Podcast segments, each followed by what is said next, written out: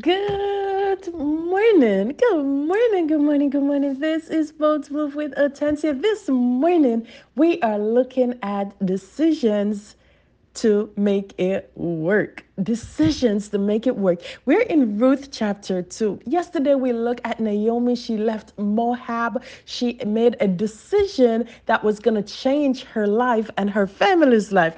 She did not know when she left what the joy that she had awaiting her in Bethlehem. But this morning they are in Bethlehem and things don't seem to be any different than when they were in Moab. They're in a house. It's a land of plenty. They see people around them, and everybody seems to be getting in on it, but there is nothing coming into this house. When we look at the makeup of the house, we have Naomi, a widower, an older woman who is in the stage of her life that she's not able to bring in the income that she would have, and she has no one to bring it in for her because of her culture. So, widows had to depend on their children to take care of them in this culture as well. Now, where were her kids, her sons were gone, and now she only was left with a daughter in law who was not a part of the culture.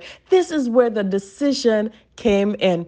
Now, we are looking at decisions that we are making. Some of us are sitting in a situation where we see others are prospering, we see things are going on. It's a land of plenty. And even in this climate where so many things have been cut back, there is still room where there are people prospering, there are people moving moving. It might be on the, the, the job, and I keep talking about that. Or it might be the, the business that you have decided to start. Or it might be that you are raising children, but everybody else child seem to be growing at a pace where you're trying to figure out, Lord, what me? You're in the midst of abundance, but then there is lack in your house. There has to be a decision that you have to make it stands to say if others are able to get it done, then there must be an equation that I gotta figure out how is it I'm gonna get it done as well. He says that he rains on the just and the unjust. So it means that if it's raining on my neighbor,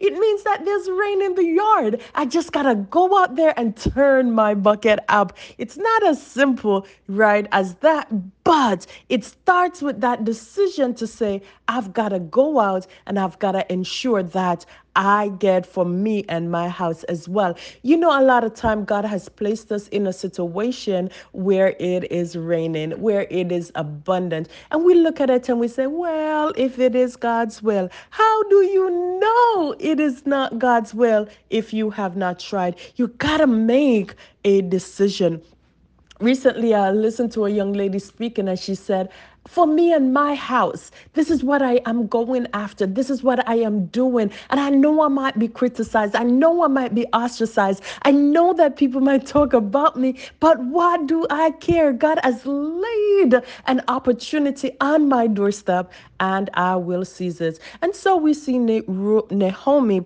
and Ruth in this situation where a decision had to be made and who needed to make that decision. Now, Ruth made the decision we do not know what her culture was like in terms of work. We don't know if the women worked outside of the home. We don't know what they did, but we do know that she was in a situation where she understood that if she got up, if she made a decision, she could bring something into the home. It might not have been as much as her neighbors, but she knew she was coming in on the tail end of this thing. She was coming in when it was almost over. But she knew that if she got in on the action, she'll be able to get some and provide sustenance for her home. And so we see that Ruth in 2 verse 2 said to Naomi, Let me go to the fields and glean ears of corn after him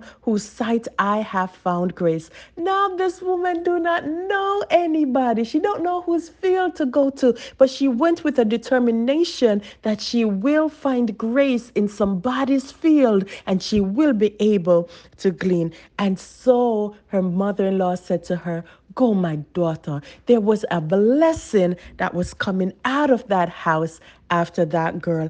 And so we looked, she went out and she gleaned in the field after the reapers. And she was so fortunate that she ended up in the field that belonged to someone who would have the keys to her victory, the keys to her future in their hands. And a lot of time we read Ruth and Boaz and we know it's a beautiful marriage story, but it's not always about marriage when it comes to this. It's about where is it you are going to find that favor to get you to where you need to be. Now Ruth would not have met Boaz if she had not gone out into the field. You see, some of us are looking for a blessing, but we are not willing to make the decision to work. Let's look at how she worked. When Boaz came out, he asked the servant, Who is this person? What is she doing here? He told who she was, but not only did he say that, he said that she asked permission to work here. And then he continued in verse 7 and he said, And she has continued from the morning even until now. She did not let up. She just continued working. And the amazing thing about this was that she did not have a boss to say, Ruth, you got to work these hours. These were her hours that she determined that she was going to work. I guess she made up her mind as long as there was corn for me to pick up, I will not I will work. I will push that thing until it opens up for me and my house. God is waiting on some of us to make those kind of decisions for ourselves so that we decide that I don't care what it looks like. I don't care what it seems like. I don't care who I know, who I do not know. I am making up my mind that I am going to that field and I will find favor because when the favor of God falls on you, there is no telling what your end is gonna be. And so today, as we make our decision, we want to make the decision to work, to get up and to move, and not just to work, people, to work until it breaks, whatever that it is that is holding you hostage. It might not be money for you, but it might be other things. It might be the culture that you want to change in your house, you want to change in your family, you want to change in your community. God has promised us, even on this earth, abundance. And so we want to build a legacy of abundance, and it starts with our decision. And today, our decision to work. Press good today.